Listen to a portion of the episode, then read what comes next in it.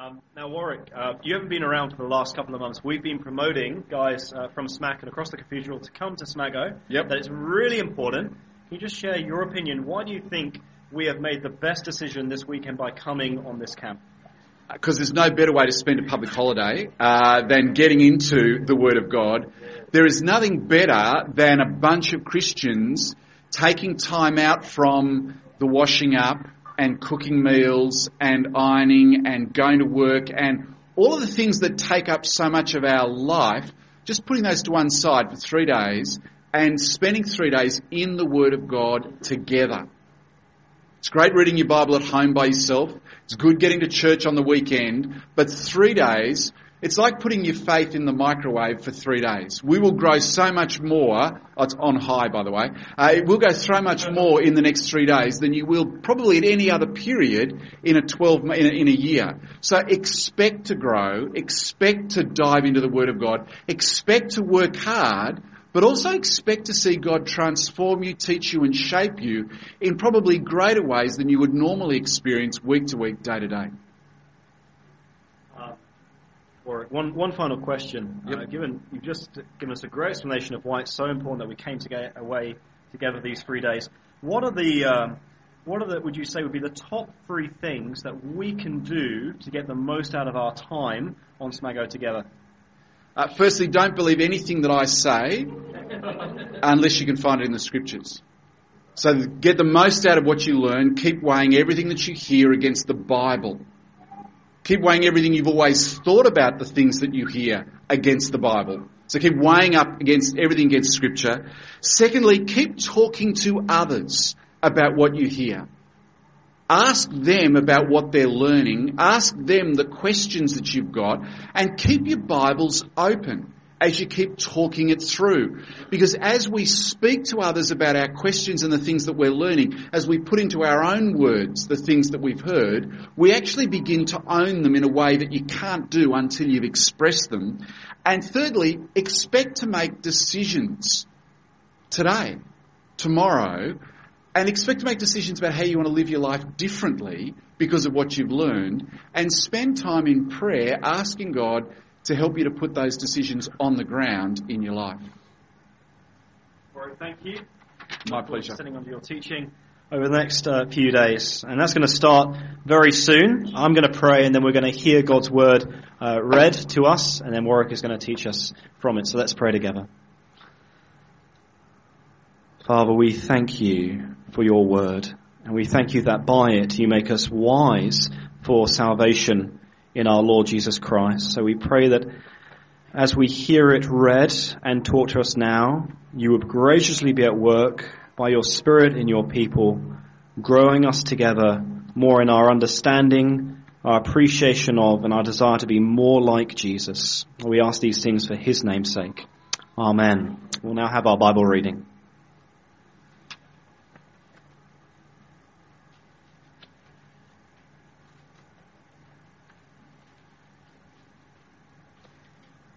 We're reading from 1 Corinthians chapter 12, verse 1 to 11.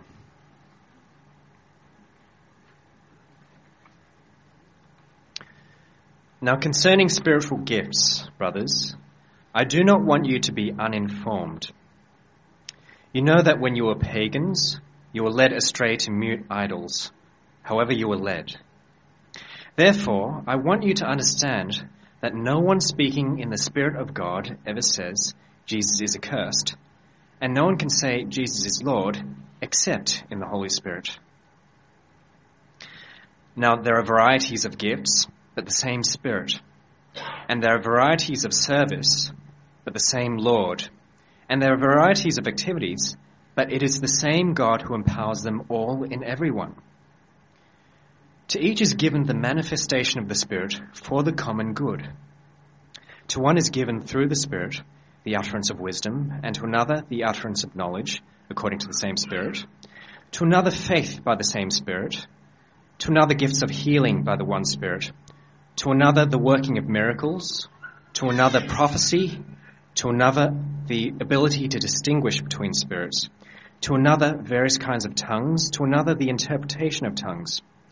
All these are empowered by one and the same Spirit, who apportions to each one individually as he wills. This is the word of the Lord.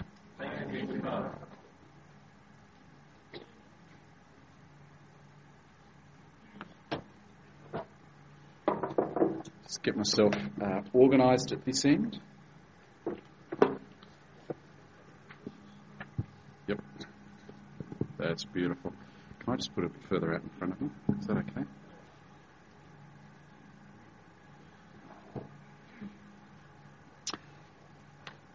In your handout, you've got uh, page uh, six and seven. Uh, we'll give you the outline of where we're going this morning. Let me encourage you to take down uh, some notes, jot down questions as you go, and use that uh, as an opportunity uh, to reflect afterwards. Also, come and grab me over meals. I love talking to people about the Bible. just just hit the play button and it'll all come out. I love talking to people, so uh, come and pick my brains uh, and uh, and let's use meal times and free time uh, really well with the scriptures. Over the next three days, uh, we're going to be looking at, uh, I think, some of the most profoundly personal issues that you ever face as a person. We're going to understand what it is that makes a person spiritual. We're going to be thinking about what true spirituality actually is. We're going to be thinking about what sham spirituality actually is. We're going to be thinking about our identities, who we are, why we are who we are, where we fit with others. We're going to be thinking about what makes a person valuable. What is my value? Why am I value? How should I think about my contribution into the lives of others? We're going to be thinking about us. That is, who are we as a community together? And why is church life so good when it works well and so crushing and difficult when it doesn't? We're going to be doing some work. We're going to be doing some work on our own self perception. We're going to be doing some work on how we function as a body. We're going to be uh, sorting ourselves out in lots of different ways we're going to be thinking about how do we ought to consider ourselves in the light of those around about us. And as I said earlier, we're going to be making some decisions. Because we are going to spend, as I've already said, the next three days in God's Word, and His Spirit is amongst us, taking that Word and writing it into our hearts. We've got to expect to be changed. If you're not here with the expectation that God will change you, let me encourage you to change that expectation from the beginning. We're going to be changed more into the image of our Saviour who died for us. How about I pray that as we begin to look at His Word, He would do just that? Pray with me.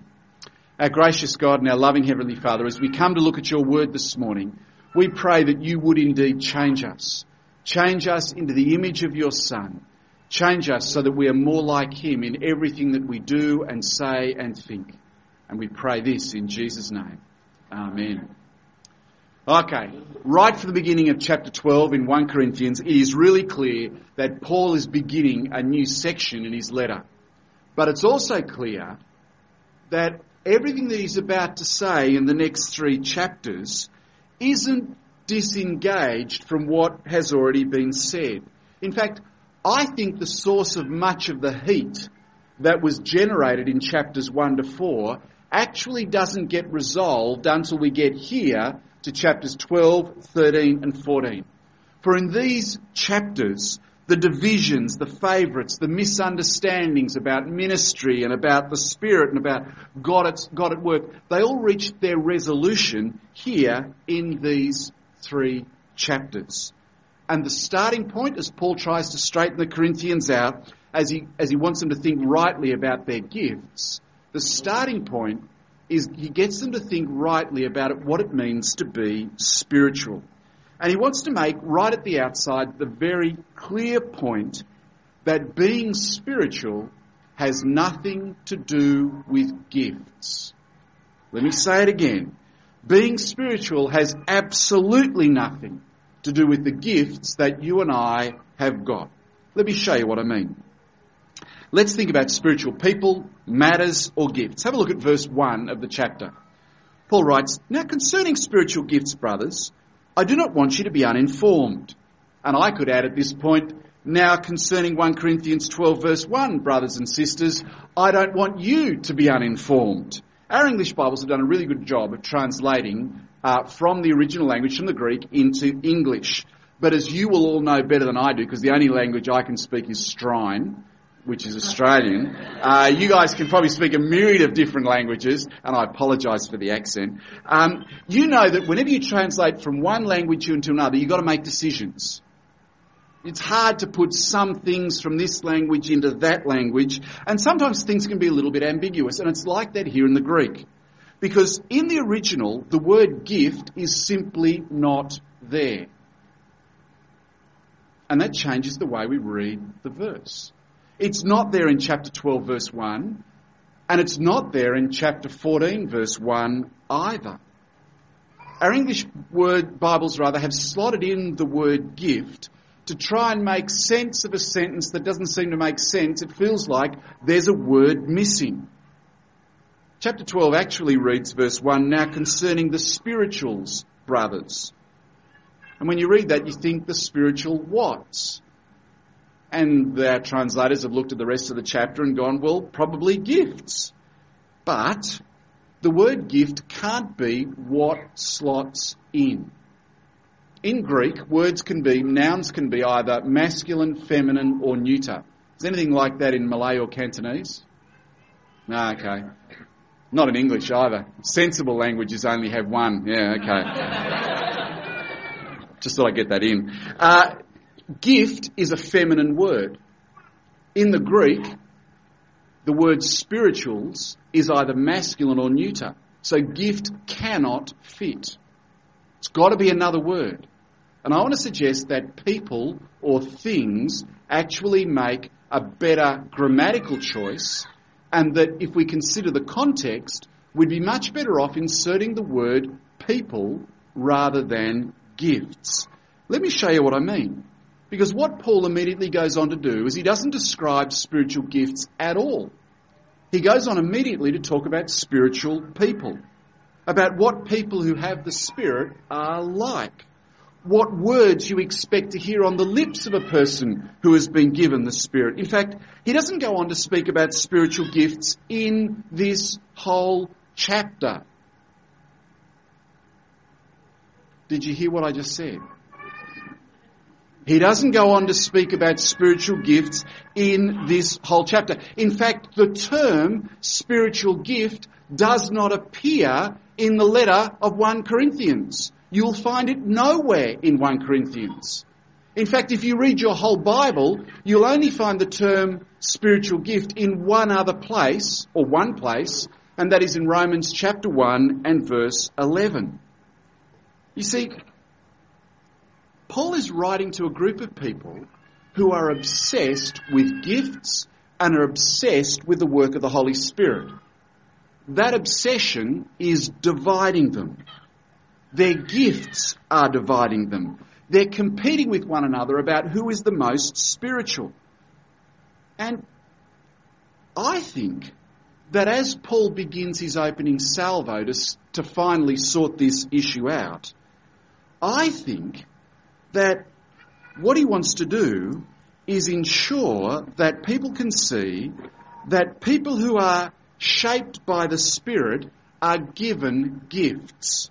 That people who are sh- saved by the Spirit are given gifts. He wants us to help, uh, he wants us to understand that gifts don't make us spiritual. It is the Spirit given to people who make us spiritual. It's because He is in us that we're spiritual. Being spiritual has nothing whatsoever to do with the gifts that we've been given. The problem is, the Corinthians just didn't believe him. And I have a sneaking suspicion that many Christians today just don't believe him either. Too often, you and I look at the gifted and we assume that they must be spiritual. We admire those who have spectacular gifts and honour them as more spiritual than the rest of us.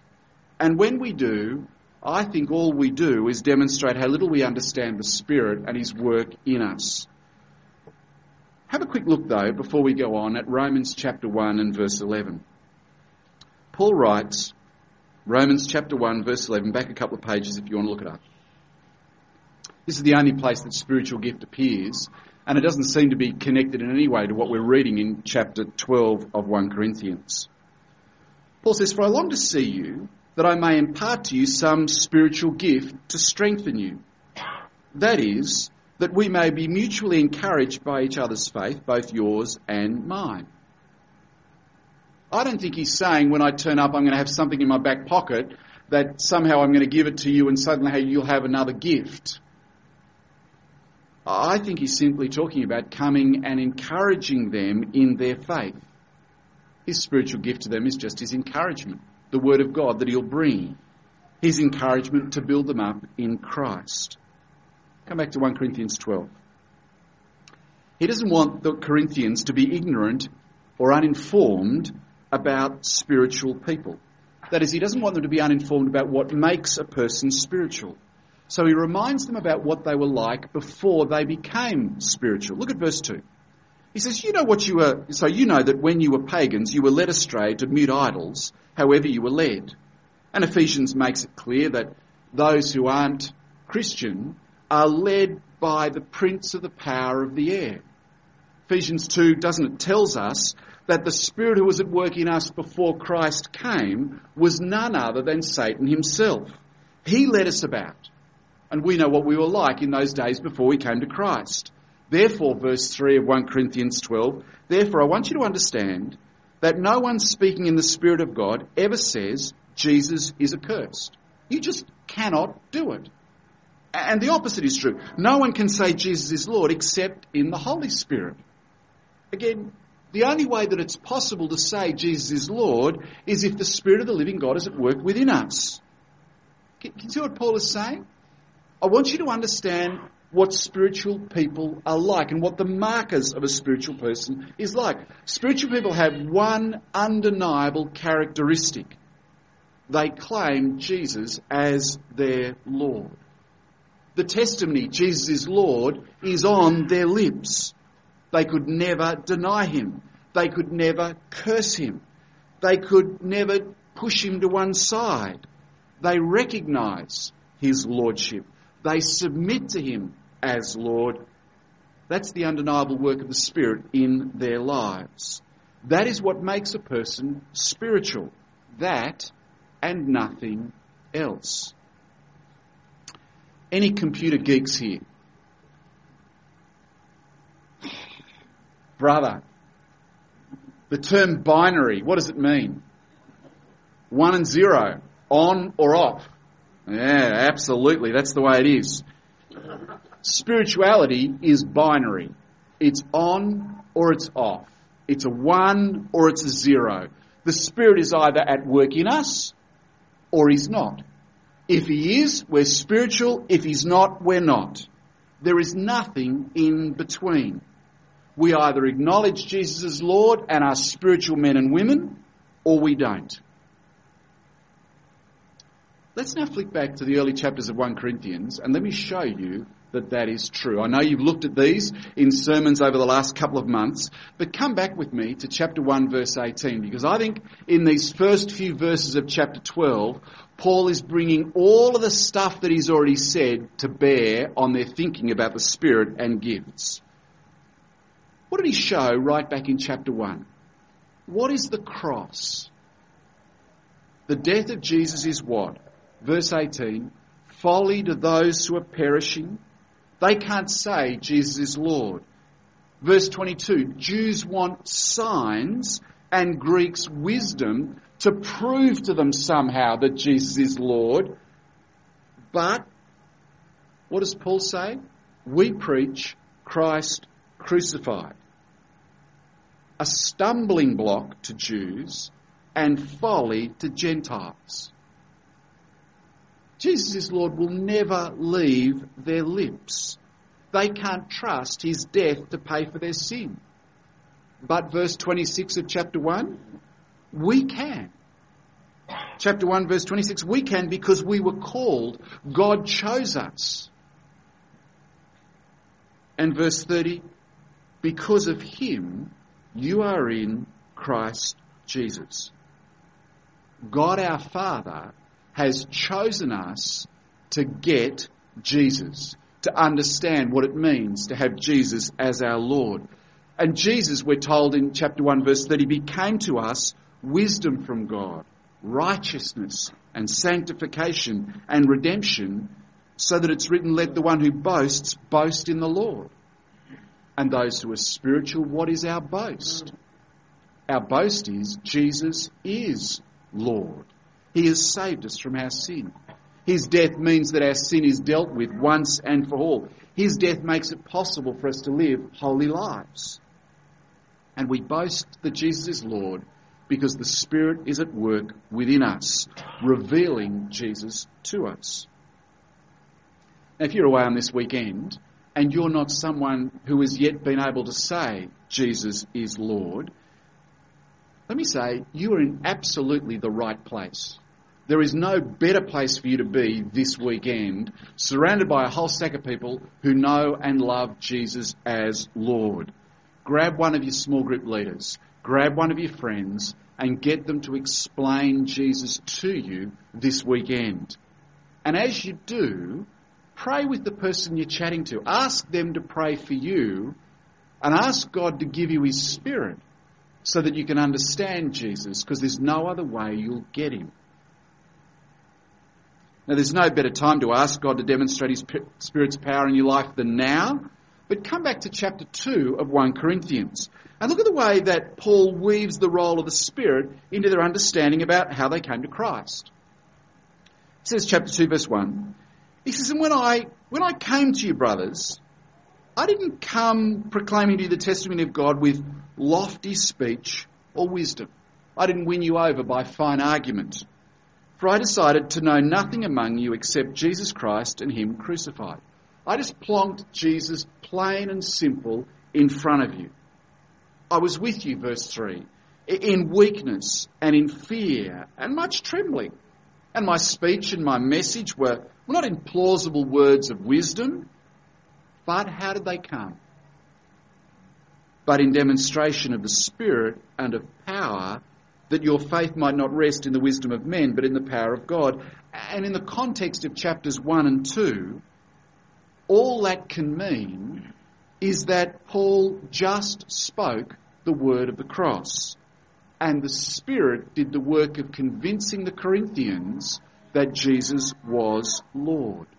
Remember chapter 1, verse 17? Christ didn't send me to baptize, but to preach the gospel not with those words of eloquent wisdom, lest the cross of Christ be emptied of its power. If it depended on me and my eloquence, I'd rob the cross of its power. It would not be the power of the Spirit who convinced you, who transformed your understanding and enabled you to confess that Jesus is Lord. But spiritual people, that's what's happened to you. Look at the way chapter 2 verse 11 makes it clear that our understanding of the gospel is because of the Spirit at work powerfully within us. He says, For who knows a person's thoughts except the Spirit of that person which is in him? Answer, no one. You have no idea what I'm thinking at the moment, do you? What am I thinking about at the moment? Red Ducati motorcycles. Okay, you could only know that because I told you. It's the same with God. So he says, No one comprehends the thoughts of God except the Spirit of God. And speaking of himself, Paul says, Now we've received not the Spirit of the world, but the Spirit who is from God, and look at why. So that we might understand the things freely given us by God. And how does he do that? Well, we impart this in words not taught by human wisdom, but taught by the Spirit, interpreting spiritual truths to those who are spiritual. Says, as we teach others about Jesus, the Spirit Himself teaches those who hear us, teaches the spiritual about Jesus, their Lord. And just like chapter 12, verse 2, verse 14 of chapter 2 says, the natural person doesn't accept the things of the Spirit of God, for they are folly to him. And he's not able to understand them because they're spiritually discerned. The natural person, the person who is not Christian, looks at Jesus and goes, It just doesn't make sense. How can you possibly say he is Lord? The thought of Jesus being Lord is stupidity. But on the other hand, we're told in verses 15 and 16 that we have the mind of Christ and therefore we have the Spirit of Christ, therefore we know what is true. We know God's mind, we recognize His Son because His Spirit in power is at work in us. We understand the gospel because we are spiritual. We've been chosen by God to have the truth revealed to us. That's what makes us spiritual. Again, if you're yet to experience the Spirit of God at work in your life, let me assure you that if you ask God for His Spirit, He will give Him to you and He will reveal Jesus to you. That is one of God's prayers that He guarantees 100%. Back to thinking about gifts, because that's where we're going to spend most of the weekend. Did you notice that being spiritual has nothing to do with gifts? Are you convinced that that's the case? As I said, I reckon most Christians find this really hard to get their heads around. I reckon it was hard in the first century. I reckon it's hard in the 21st century. It's hard because as a community, we think, and the world at large thinks, that being spiritual in some way is important. And we think that if something is important, then having more of something that's important has got to be better than having less of something that's important. And being more spiritual, we think must be better than being less spiritual. And so we look for signs that somebody is growing in spirituality. But like the Corinthians, too often we link gifts and spirituality, and when we do, we mess them both up. You see, we've got to keep remembering that spirituality is binary. Either we are or we aren't spiritual. Either the Holy Spirit has revealed Jesus or he hasn't. There are not different grades of spirituality. Yes, we can be more or less mature as Christians. And the Corinthians, by their lack of understanding about the Spirit, displayed their spectacular immaturity in Christ. Yes, we grow in maturity. Yes, we grow in understanding. Yes, we grow in godliness. But we don't grow in spirituality. We're either spiritual people or we're not. Which means that if you are a Christian, you are 100% spiritual. You cannot get any more spiritual than you now are. Do you believe it? That's what the that's what the Bible says. And I reckon it's cool. Okay, with that in mind, Paul now, his next point is to expand the Corinthians' understanding of just who it is that provides the gifts to the church. And again, his aim is to reform their thinking about the Spirit's role. I want to say that in our environment in Sydney, and I'm not sure what it's like here in KL, we need to rediscover what Paul is teaching here. Because there's all sorts of wonky thinking throughout our whole community about spirituality, and it just infuses our lives everywhere. We need to take a step back from what we already think, and we need to understand what the Bible actually says and what it doesn't. Have a look at verse 4 and notice the surprise. He says, Now there are a variety of gifts, but the same Spirit. There are varieties of service, but the same Lord. There are varieties of activities, but it's the same God who empowers them all in everyone. It's nothing like a little bit of repetition for emphasis. Let me say that again. There's nothing like repetition. Yeah, it's an old joke, but a good one. Right? What did you notice? Varieties of gifts, varieties of service, varieties of activities. There is real variety in what God has given to us. There isn't one gift. There's not one way of serving. There's not one activity. There's a myriad of them. There's a myriad of them, but it's the same Spirit, the same Lord, the same God, the same triune God who gives them to us. And verse 4 is very clearly a Trinitarian statement. The Lord in Paul's writings is almost always Jesus. God is almost always the Father, and the Spirit, well, He's always the Spirit. So what we have here is God, Father, Son, and Spirit together giving His body gifts. And in your small group, what did you discover from Romans 12? was the Father who gave the gifts in Romans 12. And in Ephesians 4, it was Jesus who gave the gifts of apostles, prophets, evangelists, and pastor teachers. And even here, flick down to verse 18. Our gifts are arranged as the Father chooses.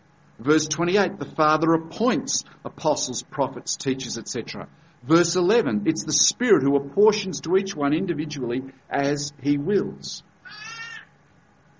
Friends, if we rarely ever call our gifts, no, start that again.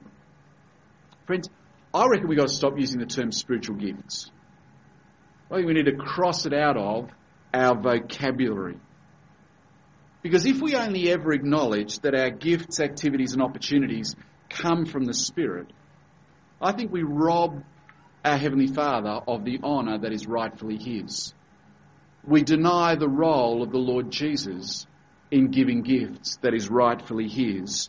And I think we distort the Spirit's role and His importance when we use the term spiritual gifts, too often in our community the emphasis ends up being on which of the two words?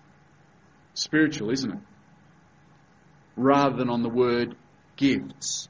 And we tend to then import our understanding of spiritual from the community into that word, which means that we end up with this feeling that there's something mysterious about our gifts, something otherworldly, and the more otherworldly we think they are, the better they must be, and we end up in Corinth and their distorted thinking in no time. Language and the language that we use to describe what we read in the Bible is very important. Language changes the way that we think. Feminists understand it. In Australia, we don't have policemen anymore. We don't have police women anymore. We just have police officers. We don't have actors, or actresses, we just have actors. Why? The feminists have caused us to rethink and to change our language because we actually want to acknowledge, if you like, the shared importance that both men and women have. I think we need to change our language as a Christian community. I think we need to detach two words from each other the words spiritual and gift. I think we need to stop using the term spiritual gifts and start talking about activities or gifts or services or opportunities from God, from Jesus, from the Holy Spirit. Because until we do, I think we will keep reinforcing a wrong thinking about gifts, about what it means to be spiritual, and who has given us what we now have. The next thing that Paul moves on to is uh, point two, the reason why we've been given gifts. Have a look at verse 7. He says, To each is given the manifestation of the Spirit for the common good. Why do you have gifts? Why do I have gifts? Why does any Christian have gifts? It's not hard to see it, is it? Verse 7 it's for the common good. That is for the good of the body of Christ, for the good of the community at large, not for our good. Not first and foremost for my good. Not even second most for my good, or probably even third most for my good, but for the common good. I'm not given gifts for my pride. God hasn't given me gifts so that I feel good about myself. He's not given me gifts for other reasons than for the sake of others. The biggest mistake I think that we make as Christians is that we forget that we've actually been given the gifts we have for others. Which means that our gifts really belong to others and not to ourselves. I may have been given a gift, but I've been given it for somebody else's benefit. Think about this. I want you to do an exercise with me. Make sure you've got a pen. In your booklet, I want you just, I'm going to give you about 30 seconds to do it, so you've got to be quick. I want you to write down all the gifts that you think God has given you. Your time starts now. It's like an exam. Write it down. As many gifts as you can think of that God has given you. You're on the clock.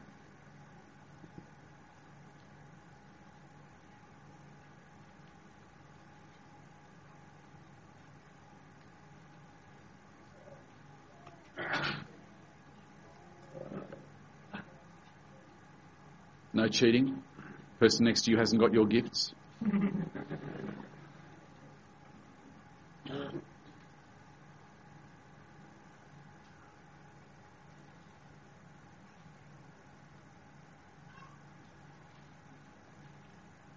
Got your list? There'll probably be others you can add to it later. Show your list to somebody else, they'd probably add some more. Let me get you go to your list. Which one, which gift do you like having the most? Which gift do you like having the most? Okay, got that? Now answer this question.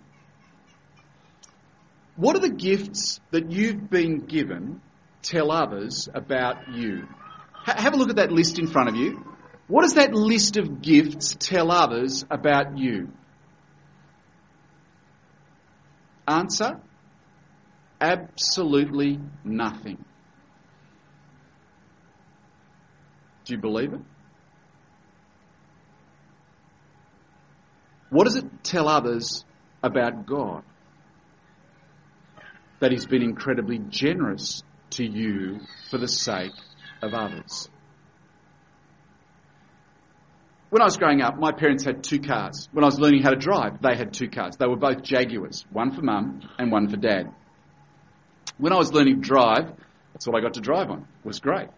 When I got my P's, you, I've seen people have P plates around here as well. Put P's on the front of the car, get in by yourself. Automatically, the window goes down, the elbow goes on the side. You steer with one hand, and you look cool. You come up to the traffic lights, and you look right, you look left, you make sure you've been noticed, and then when the lights go green, you just plant it. Okay? And you think, how cool am I? At age 17, I was an idiot. I thought, you see, that driving my parents' car made me something. I thought it said something about me.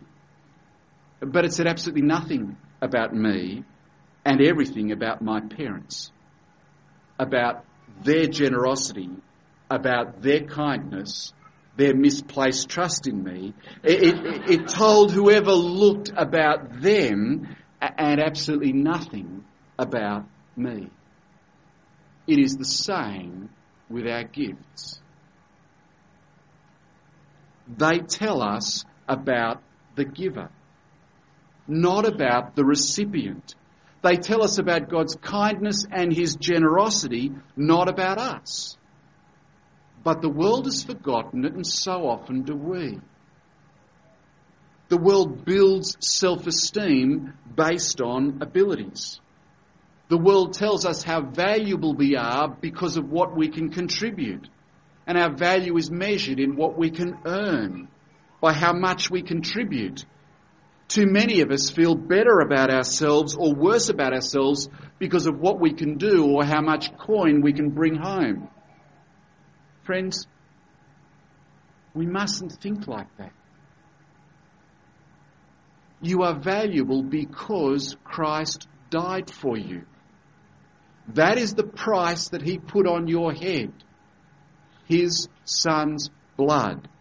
You are valuable because the God of the universe loved you enough to sacrifice his son for you. Nothing could give you greater value, and nothing could take that value from you.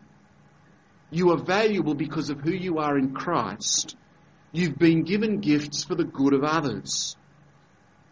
We need to stop thinking like immature children about how we can use them for ourselves and start actually using them for others that little exercise we did earlier, how many of you, I won't ask you to put up your hands, but did some of you actually have trouble thinking of gifts that you could write down? May have been because I put you on the spot and you weren't expecting it to come. You may have felt, look, I just don't know what my gifts are. What I want to do is help everybody this morning develop two new gifts. It's really, really simple. Firstly, can I get you all to stand? You're going to develop a gift. Okay, stand. Need you to do a first a body check. Can I just check two hands? Everyone got two hands? Or at least one? Good. Uh, two feet. Check feet. Got feet? Good, good, good. Can I get you to pick up your booklet? Just pick it up. Can I get you to just to drop it on the floor? And can I get you to bend down and pick it up? Okay. Sit down now. Did anybody have any trouble picking that up? Anybody have trouble? Uh, Somebody's got a bad back. Stephen, I know you did, but I saw you working really well earlier, getting somebody else to pick up the bottle for you. You got a different gift there, brother. Friends, you guys have just demonstrated that you have the gift of picking up rubbish. Now, don't laugh. You have an ability that you can use to serve the body of Christ. It doesn't feel like a spiritual gift, does it? But it's an ability that God has given you. It's a way of serving that God has given you for the good of others. Why don't you exercise it? Is it beneath you?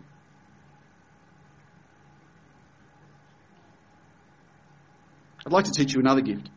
How many of you have at least one eye that works in your head? Everyone, everyone's got one eye that works. Some of you wear glasses. I know we're a little disabled, but most time we can see things. Okay. Second thing to ask is, um, how many of you have a tongue in your head so you can talk? Keep your hands up. Some of you are mute. Come on, I want to see the hands. How many of you have a tongue in your head? Okay. How many of you can get to work on time or get your kids to school on time most days of the week? Quick show of hands. You have the gift of getting to church early in order to talk to newcomers so that they can feel welcome. Huh? If you don't do it, why not? You've been given the ability to serve others. Why would you ever not do it?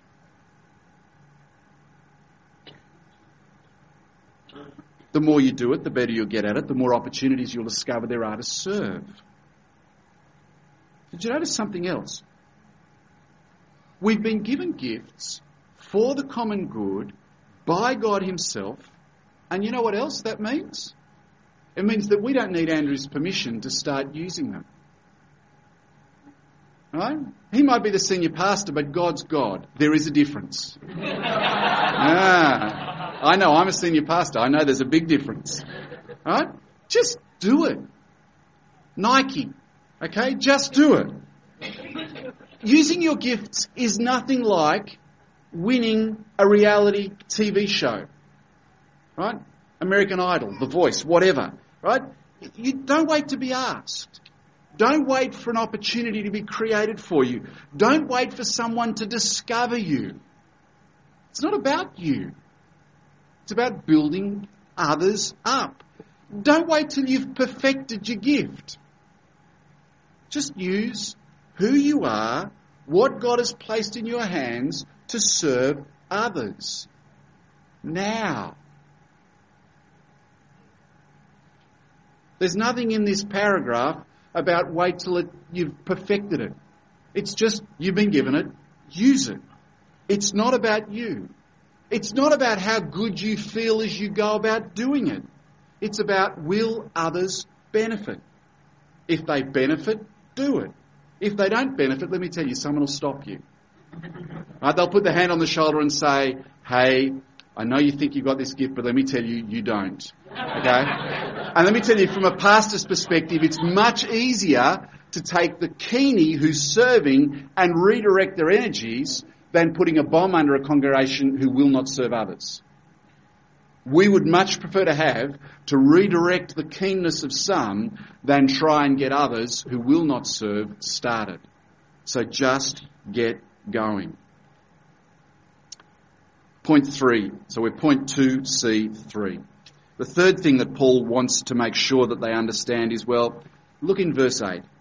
As I read it, don't worry about what the gifts are. I'm sure you've already had some discussions about that this morning in your small group. We'll come to that over the next few days. Paul isn't particularly interested here or anywhere else in defining what the gifts are. He's making another point as he lists a whole range of gifts. What's his point? Verse 8. To one is given through the Spirit the utterance of wisdom, and to another the utterance of knowledge, according to the same Spirit. To another, faith, by the same Spirit. To another, gifts of healing, by the one Spirit. To another, the working of miracles. To another, prophecy. To another, the ability to distinguish between spirits. To another, various kinds of tongues. To another, the interpretation of tongues. What's his point? It's really obvious, isn't it? And just in case you haven't picked it up, verse 11, this is one more for the dummies. He says, verse 11, all these are empowered by the one and the same Spirit.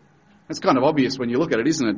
By the one Spirit, the same Spirit, the same one, one, same, same, who apportions to each one individually as he wills. To every single one of us, God has given gifts. They've come from the triune God through the work of His Holy Spirit. The Spirit is the means by which the triune God gives gifts to every single one of His people. Now, over the next three days, we're going to be thinking about the implications of this. But let's for now look at just four. Firstly, every single one of us has been given gifts. Your list earlier may be short, that's probably your perception rather than what God has actually delivered to your doorstep. There are no exceptions. You are not the exception. There isn't a footnote one except for Yoke Ling. There isn't a footnote two except for Andrew Chia or anybody else. There are no exceptions.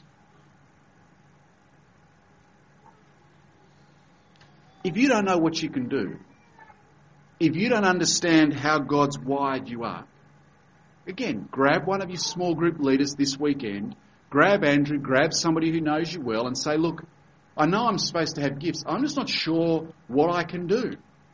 And get them to help you to think through how you can contribute to the lives of others.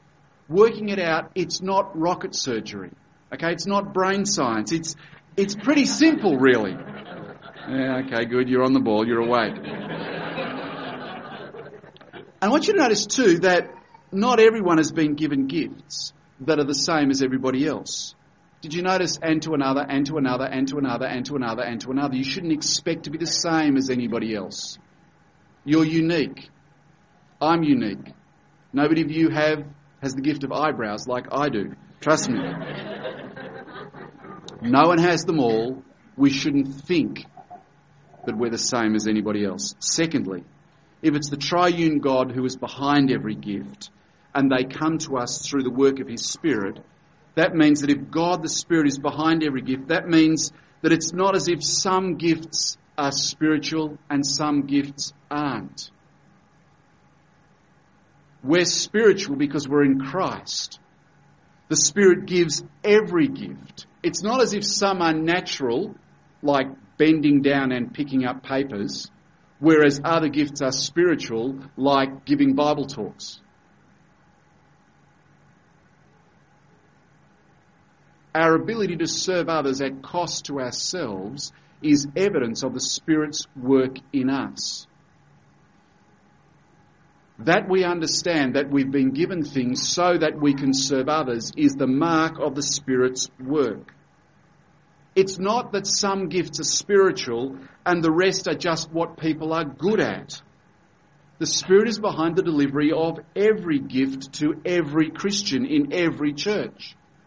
So no matter what gift you have or how you serve, no matter how ordinary it feels, don't be fooled into thinking that you, a person who has the Spirit of the living God at work in you, are just good at stuff and have missed out on God giving you gifts. He hasn't. Every gift and ability you have has been given through the work of the Spirit. Thirdly, how do you feel about what you've been given? Do you like your gifts? Or do you feel a bit shortchanged? Would you like other gifts? Well, you know what? It's God's choice who gets what. It's His choice and not ours. So suck it up, sister. You're not somebody else. You are yourself. You are exactly who God has made you to be, exactly as He's wired you up to be. Give thanks to God and repent of your lack of thanksgiving to God and your lack of appreciation for how He's wired you up to be. You can't put in an order. You can't go down to the mall and pick up another one. It's God's choice, not ours. If you don't like your gifts, take it up with the triune God and have a chat with Him. I reckon that'll do. Friends, we're spiritual men and women because we understand the work of Jesus in our lives. God, the triune God, has given abundantly gifts to his church so that they, we might use them for the building up of others. He distributes those gifts through the work of the Spirit. Every single one of us has them and ought to use them for the good of others. Let me pray.